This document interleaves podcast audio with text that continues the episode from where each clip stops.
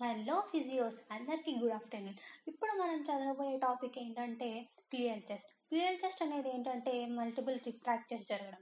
ఎక్కడ అంటే మన చెస్ట్ వాల్కి. ఈ మల్టిపుల్ రిఫ్రాక్చర్స్ అసలు ఎందుకు జరుగుతాయి? అంటే ఈ మల్టిపుల్ రిఫ్రాక్చర్స్ అనేది మనకు మెయిన్గా బ్లంట్ ఇంజురీ వల్ల లేకపోతే సివియర్ యాక్సిడెంట్స్ వల్ల లేకపోతే సివియర్ ఫాల్స్ వల్ల కార్ యాక్సిడెంట్స్ వల్ల జరిగే ఛాన్సెస్ ఉంటాయన్నమాట. ఈ రిఫ్రాక్చర్స్ అనేది మెయిన్గా మనకి యాంటీరియర్ జరగచ్చు పోస్టీరియర్గా జరగచ్చు. సో ఈ రిఫ్రాక్చర్ జరగడానికి జరిగినప్పుడు మనకి క్లినికల్ ఫేజెస్ ఏవేవి కనిపిస్తాయంటే ఏదైతే సెగ్మెంట్ ఇన్వాల్వ్ అవుతుందో చెస్ట్ వాల్ అనేది రిఫ్రాక్చర్ ఫ్రాక్చర్ రిబ్స్ అనేవి ఫ్లోటింగ్ అనేవి కనిపిస్తాయి అనమాట ఇంకా ఏదైతే రిప్ అనే ఫ్రాక్చర్ అంటే మనం ఇన్స్పిరేషన్ తీసుకునేటప్పుడు అంటే మనం గాలి తీసుకున్నప్పుడు ఈ రిప్ ఈ ఫ్రాక్చర్ రిబ్స్ అనేవి లోపలికి మూవ్ అవుతాయి అనమాట అంటే సంఖ్యన్ ఎప్పుడైతే మనం ఎక్స్ప్రెషన్ చేస్తామో మనము ఎక్స్పైర్ చేసినప్పుడు ఈ ఫ్రాక్చర్ రిప్స్ అనేవి డ్రివెన్ అవుట్ అవుతాయి అనమాట అంటే బయటికి. దీన్ని ఈ క- ఈ కండిషన్ ఏమంటారు అంటే పారాడాక్సిల్ బ్రీతింగ్ అంటారు. అంటే ద సెగ్మెంట్ ఈజ్ సర్క్డ్ అంటే during inspiration the segment is driven out during expiration దీన్ని పారాడాక్సల్ బ్రీతింగ్ అని అంటారు. అంటే ఈ దీంతో పాటు one side of the heart అనేది లోపలికి మూవ్ అవుతుంది. And other side of the heart అనేది మూవ్స్ అవుట్ సైడ్ ఇందులో మనకు మెయిన్ సైన్స్ అండ్ సిమ్టమ్స్ ఏంటంటే ఉంటాయంటే హైపాక్సియా బ్రీతింగ్ అనేది డిఫికల్ట్గా ఉంటుంది. ఎందుకంటే మనకు ఆల్రెడీ మన చెస్ట్ వల్ల ఫ్రాక్చర్ జరిగింది.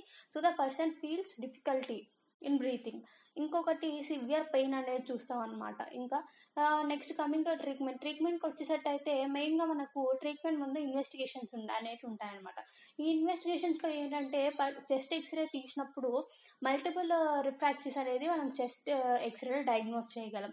ఇంకా మనకు ఫర్దర్గా ఈ రిఫ్రాక్చర్స్ అనేవి మనకి సాఫ్ట్ టిష్యూస్ అంటే మన చెస్ట్ వాల్కి పక్కన ఉన్న టిష్యూస్కి కూడా ఎఫెక్ట్ అవుతాయి అంటే అవి చూడడానికి మనం ఎంఆర్ఐ స్కాన్ కానీ సిటీ స్కాన్ కానీ చేయొచ్చు. Next coming to the treatment ట్రీట్మెంట్లో ఏంటంటే ఇది ఒక సివియర్ ఇంజురీ కాబట్టి ఇమీడియట్గా హాస్పిటలైజేషన్ అనేది ఇంపార్టెంట్ అనమాట హాస్పిటలైజేషన్ చేసిన తర్వాత అతనికి బ్రీతింగ్ డిఫికల్ట్ ఉంటుంది కాబట్టి రిలాక్సెంట్ డ్రగ్ అనేది ఇమీడియట్గా ఇస్తారు.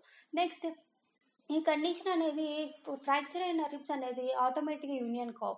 ఎందుకంటే it takes almost ten to fourteen days to reunion కాబట్టి పేషెంట్కి మెకానికల్ వెంటిలేషన్ అనేది ఇంపార్టెంట్ అనమాట ఈ మెకానికల్ వెంటిలేషన్ అనేది పేషెంట్కి ట్రస్టియాస్టమీ ద్వారా ఇస్తారంటే ఈ పైప్ అనేది ఇంజెక్ట్ చేస్తారు. ఎక్కడి నుంచి మన లారింగ్స్ దగ్గర ఒక హోల్ చేసి లేదా ఇన్సెషన్ చేసి ఒక ట్యూబ్ని లోపలికి పంపిస్తారు. అట్లా ట్యూబ్ని లోపలికి పంపించి మన పేషెంట్కి రెస్పిరేషన్ ఇచ్చేదాన్ని మెకానికల్ వెంటిలేషన్ అని అంటారనమాట ఈ మెకానికల్ వెంటిలేషన్ చేసిన తర్వాత patient almost free from difficulty difficulty నుంచి ఫ్రీ అవుతారు. ఎందుకంటే ఆర్టిఫిషియల్గా రెస్పిరేషన్ వస్తుంది కాబట్టి.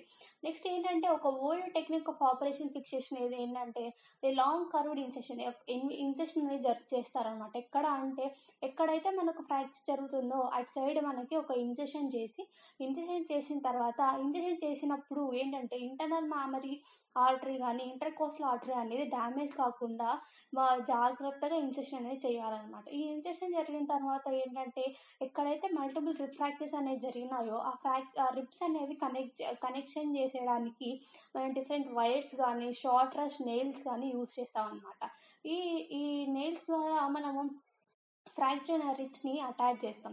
నెక్స్ట్ అడిషనల్ ఫిక్సేషన్ అనేది చేయాలన్నమాట. ఎందుకంటే ఈ అడిషనల్ ఫిక్సేషన్ చేయడం వల్ల మనకి ఇంటర్కోస్టల్ మజిల్స్ అనేవి ఏమైనా డ్యామేజ్ ఉంటే దానిని అటాచ్ చేయడానికి యూస్ అవుతాయి అవి ఏంటంటే స్కౌట్ స్ట్రూచర్స్ అనే దాన్ని యూస్ చేసి మనం అడిషనల్ ఫిక్సేషన్ అనేది చేస్తాం అనమాట ఈ ఎప్పుడైతే సర్జరీ మొత్తం పూర్తవుతుందో ఫైనల్గా ఈ తొరకాటమి అనేది క్లోజ్ చేయడం ఎ- ఎలా అంటే with tube drainage of pleural cavity pleural cavity నుంచి ఒక ట్యూబ్ని డ్రైనేజ్ చేయడానికి ఇంట్రడ్యూస్ చేసి ఈ తొరకాట ఈ తొరకాటమి సర్జరీని ఏం చేస్తారనమాట ఇదండి ఫ్లియల్ సెస్ట్ గురించి.